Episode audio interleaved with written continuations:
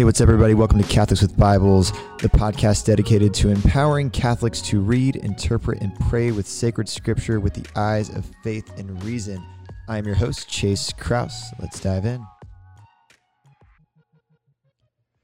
What is up, everybody? Welcome to Catholics with Bibles. I am super excited for today's episode in studio via phone slash Bluetooth is a buddy of mine, uh, Luke Heinschel. Luke, I've known him for years now, actually, which is kind of a wild thing to say.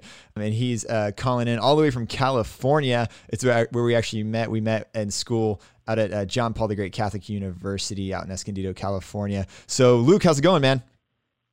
Chase, thanks for having me on. I'm doing great. Yeah, man. I'm so, so stoked to have you. Before we do anything, Luke, why don't you tell us a bit about yourself, your background, uh, what gets you up in the morning when it comes to Catholic theology and scripture and stuff like that? And then maybe even how you got into uh, biblical theology and what sparked that interest. Yeah. So I was uh, raised in a uh, very Catholic environment, but when I was a kid, I went to K through 8 Catholic parochial school and you know i got a's in my religion classes but you know the faith wasn't really something that was super important to me. Uh, then i went to public high school and i realized i'm not and everybody else is not catholic. There's a lot of people who are not catholic out there.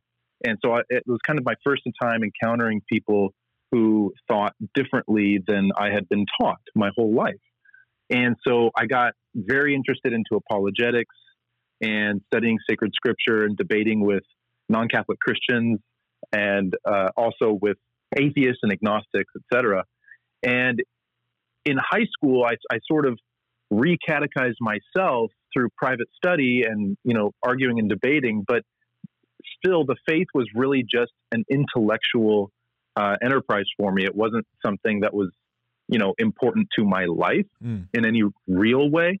Mm-hmm. But um, then just before I, I started college, I, I messed around in community college for a little bit, and I had this, you know, am, amazing conversion experience. Uh, I met my wife, and I decided that you know the only way that I can be a good husband and father is if I take this Catholicism thing seriously. Mm.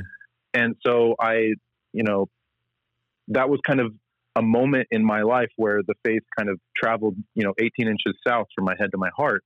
And ever since then, I've been studying even more passionately because I found out that the more you know about God and His Word, the better you are able to love Him. So I, um, you know, I'm I'm on that journey right now. I'm still trying. I'm still improving all the time, and I'm still failing. And but I just get really excited about trying to hand that experience on to others because I just think it's so important. There's nothing more important than our salvation than knowing and loving God so that we can know and love Him forever in the next life. Yeah, man, that's awesome. Yeah, it's funny. Uh, funny how uh, meeting that certain someone uh, tends to make you get a little fire under your butt to, to become a better man, huh? yeah, I mean, God knows how to how to pull us, and oh, yeah. you know, for guys, sometimes He uses women yep, yep. It's uh, you know, it's it's it's funny. Like, you know, all the time. It's like, God. I mean, he has to have a sense of humor. You know, like he has to. Like, there's no way he does not. And uh, I remember even before uh, my wife Viva and I, uh, when we started dating, I was like super spiritually like cocky and like prideful. Um, and I was just like, I'm basically perfect um, in every way. Like, is there a way for me to be holier than I am right now? And then it was like it, through our like dating engagement and now marriage where I'm like every day I'm like dang I suck in some way shape or form and I'm like I'm really glad God has made this woman very patient uh, because that's the only way that uh, she can live with me um, but that's awesome yeah, yeah. So super stoked to have you on the show um, here today you're actually our first guest on the show so you should feel special. I'm honored. Yeah, feel special. I'm honored. Um, and so, I mean, for everybody else out there who doesn't know, I think Luke and Luke, I think you and I have the exact same degrees, right? Yeah, MA biblical theology, yeah. and as far as I know, our degrees are very very unique. Um, yes. Yeah. Our program was designed by top flight scholars, uh, most notably Michael Barber, who's now working at the Augustine Institute and doing amazing things there. but uh, he designed the program that we studied in in such a way that it covers the entirety of Scripture and the entirety of the faith, and it's just it was a beautiful program. Yeah, it was amazing. Uh, there's definitely times where I miss uh, just kind of sitting in Dr. Barber's like presence and like not even talking to him, but like just like listening to him talk to other people. And you're just like, man, you were a genius on so many different levels. And I'm just like, wow. So basically, everything in this podcast so far, you know, I'm, I'm looking at like old notes from his class and stuff like that. So if, if you're listening to this podcast and if you had a moments like, wow, Chase, you're really smart, um, just thank Dr. Barber. Um, um, That's it. That's exactly it. Yeah. And, you know, whenever we make mistakes, we have to say, "Well, he didn't teach me that. That was that's all right. me." that's right. That's right. Oh man, that's so funny. Well, uh, on the show, if you've been tuning in for a while, you know that we always start with a uh, some kind of Greek word, and a lot of times it does relate to what we're going to talk about. Sometimes it doesn't. Uh, today it does. And I was chatting with Luke before we started recording, and he he recommended uh, this word. The word in Greek is hagiazo. Uh, so hagiazo is uh, means uh, to uh, sanctify, to make holy, right? So to uh, put something apart for the uh, the service of God, basically. And this ties in really beautifully to what uh, Luke's going to chat with us about today, which namely is the priesthood of Christ. I don't think we often think about Jesus Christ as a priest. Maybe we might acknowledge it intellectually, but I think this actually really helps build the Catholic intellect up when it can, the Catholic faith up, and the Catholic uh, ability to enter into liturgy um, builds that up definitely too, because Jesus Christ was and is the high priest. He is the one who made the sacrifice. Um, he was the priest and the victim. We've heard that. We hear that in liturgy quite often. So, uh, Luke, I'm gonna I'm gonna pass the mic off to you, and why don't you you know enlighten us with the brilliance of J- Jesus Christ as the priest? Yeah. So in the Summa Theologiae, St. Thomas basically tells us that Jesus' priesthood is the reason for the entirety of our faith. So in question 22 of the third part, he says that the office of a priest is to be a go between or a mediator between God and humanity. So the priest gives divine things to people and he gives the people's prayers to God. And so St. Thomas says that it's the priest that makes satisfaction to God for our sins. So if we believe in Christianity and we want to receive grace, and if we want to uh, have God forgive our sins, then we need a priest. There, there's no other way. That's just that's the way God set it up. And so Jesus' identity as a priest is it's it really, really important for his identity overall and for what he did for us. Mm. So I wanted to go into the the Last Supper story in the Gospel of John, and the Gospel of John's Last Supper story is weird because he doesn't talk about the Eucharist, not directly. He doesn't have a story where Jesus, you know, takes bread and breaks it and gives it to the apostles. That's in Matthew, Mark, and Luke, but it's totally missing from John. Yeah. So there's this. Um, and I think. Oh, go ahead. I, I think yeah. Just just so uh, our listeners might not know, um, so there's a, a, pretty drastic difference with what's called the synoptic gospels. So namely Matthew, Mark, and Luke, and then John's gospel. So obviously there's four gospels. They all tell us about story of Jesus Christ uh, after his incarnation and uh, through his passion. But the Gospel of John is very unique in a lot of different ways. It doesn't share a lot of the same stories as the Synoptics share. Um, and yeah, uh, obviously what Luke just said, uh, the Last Supper is is pretty drastically different. And it doesn't mean that they contradict. It doesn't mean that one really happened and one didn't. Uh, they're just the authors are coming at it from different viewpoints. And uh, and Luke, you might want to add something to this too. But from my understanding, you know, the Gospel of John is pretty much safe to say it was the, it was written last of the of the four Gospels, and John writing it almost uh, as a mystic, right? I mean, I don't know what do you, uh, I don't know what you would add to that, but it's almost like a, a, prayerful approach to the life of Christ after like years of him meditating upon these realities. Yeah. And I think in the church's art, the, the Gospel of John is always represented with an eagle. Mm. Uh, Matthew is represented with a man. Luke is represented with an ox. Mark is represented with a lion. But John's always represented as an eagle. And I think it was St. Augustine who said that the reason for that is because John's theology soars so much higher than the others. Mm. And so I think so I think you're right that John was written last, but I also think that John knew the other gospels and he said, okay, there's some holes here that need to be filled. There's mm. some things that they didn't talk about that, you know, that people need to know about. And so I think John is not contradicting, like you said. He's not contradicting.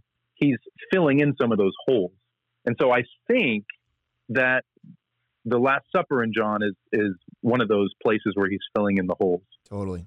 So in John, the Last Supper starts in chapter 13 and it ends in chapter 17. And so in 13, there's a really famous story where Jesus, you know, takes off his robe and he ties it around his waist, and then he gets down and he washes the disciples' feet. He washes the apostles' feet. And a lot of people view this story as like an, the abstract idea of service. And there is something with service to this story, but I think there's something deeper too. Peter tells Jesus that Peter's not worthy that Jesus would wash his feet. Mm-hmm. And Jesus tells him, If I don't wash you, then you have no part in me. And so the implication is that if Jesus washes Peter's feet, then Peter gets to share in Jesus in some way. He shares in Jesus' identity. Mm. And so I think that what John is doing here is he's pointing to the Old Testament. He's pointing specifically to Exodus chapter 29 and Leviticus chapter 8. And what happens in those chapters is that uh, Moses anoints, he receives instructions for anointing high priests, and then he anoints the high priest. So in Leviticus chapter 8, the whole ceremony of ordination begins with washing. Mm. Uh, in verse 6, it says, Moses brought Aaron, who was about to be anointed high priest, and his sons and washed them with water. And then he puts on their sash and their robe and all their priestly uh, garments. And so I think by starting the Last Supper in John with the washing, Jesus is beginning an ordination ritual.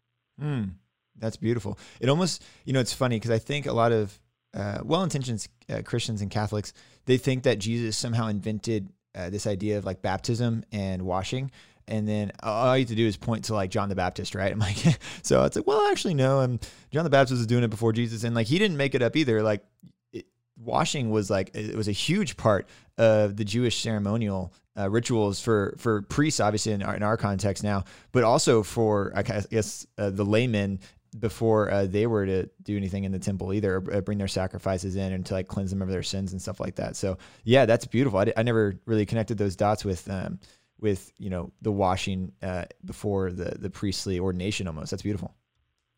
Yeah, and so what's cool about that is that you know if if you talk to Protestants and you do any apologetics with Protestants, people often get this question from Protestants: Where is that in the Bible? Mm. And I think one of the biggest ones is where do you find like guys dressed in black wearing a white collar and you know presiding at the worship where do you find that in the bible and i think it's in the last supper in john it's this is where jesus ordains his apostles for ministry and you know it's not just it's not just any ministry but it's specifically doing the eucharistic liturgy because in matthew mark and luke Jesus offers his body and his blood at the Last Supper when he holds up the bread and the wine, and he tells the apostles, Now you guys do this.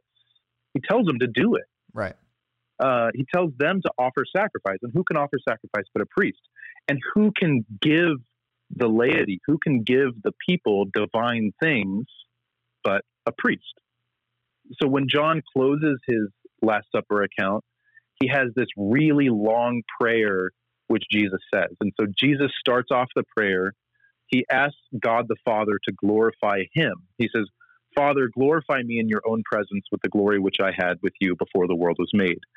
And then, so after he prays for himself, then he prays for his apostles. He says, They are in the world, and I'm coming to you. Keep them in your name, which you have given me, that they may be one, even as we are one. So he prays for himself, and then he prays for the apostles, uh, and in his prayer to the apostles, he says, Sanctify them in the truth. Hagiazo, that's that Greek word from the beginning of the episode. Sanctify them in the truth. And in verse 19, he says, And for their sake, I consecrate myself that they may also be consecrated in truth. So Jesus consecrates or sanctify or hagiazo Hmm. himself so that the apostles can be consecrated and sanctified and hagiazoed. Um, I'm not using the proper Greek grammar there, but Sure, it's the yeah. right word. Yeah, yeah, yeah, yeah. I get you. so, Um, so the so that the words so sanctify and consecrate, they're it's actually the same in Greek. Yeah, exactly. And so basically what I think is he's consecrating them as priests. He's ordaining them. And so even today when we um, when we or, when a bishop ordains a priest, he anoints the guy's hands, he consecrates him, he sets him apart for a very specific purpose for worship. Yeah, and it, it almost it makes me think about too how in the Old Testament, uh, like obviously uh, the the Levites were were the priests you know, after after Mount Sinai and all that stuff, uh, but it, the the high priest was the one like you if the high priest like if you weren't cool with the high priest you weren't doing anything in the temple right? Like the high priest was the one he was the only one that would go into the holy of holies right that one time a year. And and if if you were if you were to serve in the temple the high priest had the authority. You you were you were under his authority on what you could and couldn't do. So in the same way Jesus being our ultimate high priest he had to give the authority to his apostles. And, and then now we live that out through our, our bishops archbishops and cardinals and, and all that good stuff. So i guess uh, playing devil's advocate a little bit here just because i can and why not? Uh, so when uh, elsewhere in the new testament when uh, it starts talking about how when we're baptized uh, everyone's made priest prophet and king what would then be the difference between our priesthood as let's say married lay men and the the uh, actual Catholic priest? What's that difference there? And so why wouldn't I be able to consecrate the Eucharist when a priest could? Or why wouldn't why shouldn't I give a homily even though the priests do? Yeah, so I think there's a couple important points with that. First is in the epistle to the Romans, I think, St. Paul says to offer your bodies as a living sacrifice to God. And so it's true that we all, as Christians, participate in the priesthood of Christ, but Christ also sends out his apostles as different, uh, in a different way than he sends the rest of us. So, for example, uh, if I go back to John 17, he says, let's see, I have manifested your name to the men whom you gave me out of the world. They were yours, and you gave them to me, and they have kept your word. This is verse 6 and, uh, and following.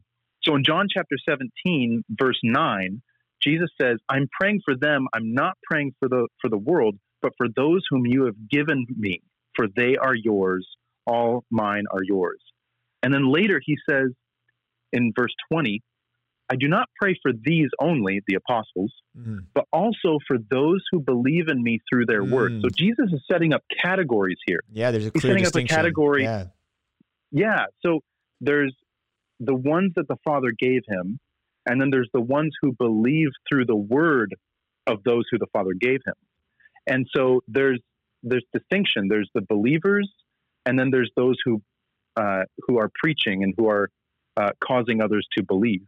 And so I think that's where you get this distinction. And so the believers are also priests because we are supposed to offer our own bodies as living sacrifices. And the priests are supposed to give us, they're supposed to dispense to us the graces which Christ purchased on the cross. And that happens especially through the sacraments. Yeah, and, Um, and that, and that kind of leads, you know, ultimately to Jesus being the ultimate high priest. And you know, in the uh, letter to the Hebrews talks about this a lot. And so, namely that you know Jesus being the high priest, like the epitome, the ultimate, the last high priest, um, but at the same time being king and you know priest, prophet, and king. And so, you know, especially on the cross. I mean, that's the, the cross and the Last Supper. I mean, they're obviously it's it's one big event. Like we heard Scott Hahn, you know, he talks about this all the time. So the high priesthood of Christ really comes to fruition and starts at the Last Supper, but then uh, you know the, the high point, the climax would be the cross, right? Well, I'm not sure. So certainly the cross is that that almost singular moment where he purchased for us the rewards of eternal life. But in the epistle to the Hebrews, there's this focus not just on the cross, but actually on his ascension, because Jesus Hmm. goes into heaven. He enters into the temple that was not made with hands in Hebrews 9:24 I think it is. Oh yeah, that's and beautiful. that's where he's perpetually offering himself to the Father on our behalf. So that's when he goes and into the holy of holies, the true holy of holies. That's exactly it. And so you talked a little bit ago about Yom Kippur when the high priest goes into the holy of holies. That's Jesus being the high priest going into the holy of holies not made with hands, the one that's Mm. in heaven. And where he is offering his own blood and not the blood of goats because that's not worth anything, Right. but he's offering his own blood of infinite worth for our sins. And so when we go to Mass, we get to actually enter into that heavenly liturgy and we get to partake in uh, the same liturgy which Jesus is perpetually offering to God. Mm. Um, and so, since we're on the Day of Atonement, that that, sac- that uh, sacrifice in the Old Testament, I want to talk really, really briefly about John 17 again. Sure. So in John 17, I started mentioning that Jesus talks about, he prays for himself, his own glorification. He prays for his apostles. And then in verse 20, he prays for the church. He prays for those who believe through the word of the apostles. In Yom Kippur, that Old Testament sacrifice of the Day of Atonement, where the high priest goes into the Holy of Holies, when he goes into the Holy of Holies, he prays three prayers. In the Old Testament, he prays for the, himself and his own sins. He prays for his fellow priests. And then he prays for the whole nation of Israel, God's covenant people in the Old Testament. And so there's this threefold division of high priest, the Levites, and the church, or the, the Israelites. Sorry, I'm tipping my hand there. And then in the New Testament, in John 17, Jesus says that prayer, but he says it for himself, him, himself as the high priest, for his apostles, the new priests, and then for the whole church, the new Israel. So I think this is a really beautiful image of how Christ is consecrating the apostles to be basically like the new Levites to participate in his high priesthood. and and he really does that because he's the Christ. When you when you look at David, you know David uh, wore the ephod right when he danced before the Ark of the Covenant, which ephods only like priests only wore those, right? It's a priestly garment, and and Jesus also wore you know a, a single garment um, that they didn't want to rip on the cross, or the soldiers gambled over or whatever. And so, as the Christ, as the this uh, descendant of David, as a as a Davidite, he is truly the king, and as such, he's also the priest and the highest of priests, and namely, and also a prophet, right? So it's really in his identity as the the Christ who was to come that he can claim this priestly role, right? I think that's exactly it, and it's it's really because of the incarnation. It's it's in Jesus's very identity as both God and man that he can be the perfect intermediary between God and man. Hmm. Wow, yeah, that's beautiful. Oh man, Luke, I'm not gonna lie, I could talk about this all flipping day. Um, but uh, yeah, I know. yeah, this is great. So, Luke, uh, is there any uh, good books or anything that you might recommend for our, our listeners who maybe want to study a bit more uh, over uh, the priesthood of Christ um, or priesthood in general, or anything that you know helped you along your journey? I can throw them in the show notes after this, uh, so people, if they want to continue their education, any any good books or materials um, or videos or whatever, anything you can recommend uh, for our listeners.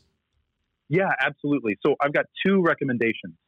First, so we talked about Dr. Barber earlier, just when we were talking about our education.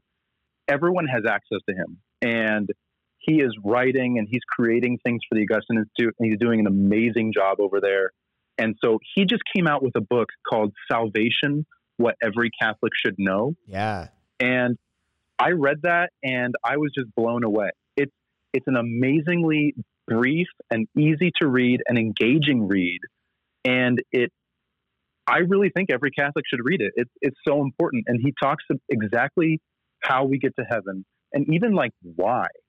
Mm. You know, so, some people get stuck in their sin and they think, well, if this is what brings you to hell, then I don't want to go to heaven right, right. but he he has a really thorough and convincing and you know it's kind of like a spiritual exercise to read his book on salvation it's it's just so beautiful and um, so i'd highly recommend that salvation what every catholic should know by michael barber and then also benedict XVI and cardinal robert sarah just came out with a new book from the depths of our hearts is what it's called and it's um, it's pretty short but it's about priesthood and it's about celibacy too. And so that's um, that's what I'm kind of in the middle of right now. I'm reading that. It's just it's very enjoyable, and it's from two honest pastors of the church. Mm. Um, you know, in a, in a time when people don't really want to think about celibacy, there's even priests out there who want celibacy to go away, and people right. don't see how important it is. And Benedict XVI and Cardinal Sarah make it very clear. Could you imagine getting a debate with those two dudes? I would. I would just I would quake and shiver in fear of trying to debate those two guys, like the biggest intellects of the past hundred years. Um, maybe. I I would never want to debate them. No, it would it would go very. I would love to get spiritual direction from them. Right. Tell me what I need to do. Um, well, please. Yeah. Right. All right. Well, I'm gonna throw those two those two books uh, in the show notes. I actually haven't uh, read the second one, um, so I need to I need to get on that train. Um, and uh, with all I this, I can't recommend it highly enough. Good, yeah. Well, I mean, with all this shelter in place stuff, um, we really have no excuse not to read at least something, uh, so we don't melt yeah. our brains with TV and Facebook and Instagram. Yeah. Um, uh, well, hey, Luke, thank you so much for for being on the show, for joining us in this episode of Catholics with Bibles. Uh, it has been a pleasure, my friend. Hey, thanks so much for having me. I would come on anytime. Well, we hope you enjoyed this latest episode of Catholics with Bibles uh, with my good friend Luke Heinschel. He is the man. I'm going to make sure to put those uh, two books that he recommended on our show notes. So if you guys want to order them from Amazon or what have you, you can do that. And so we hope you enjoyed this episode of Catholics with Bibles, and we'll see you all next time. God bless.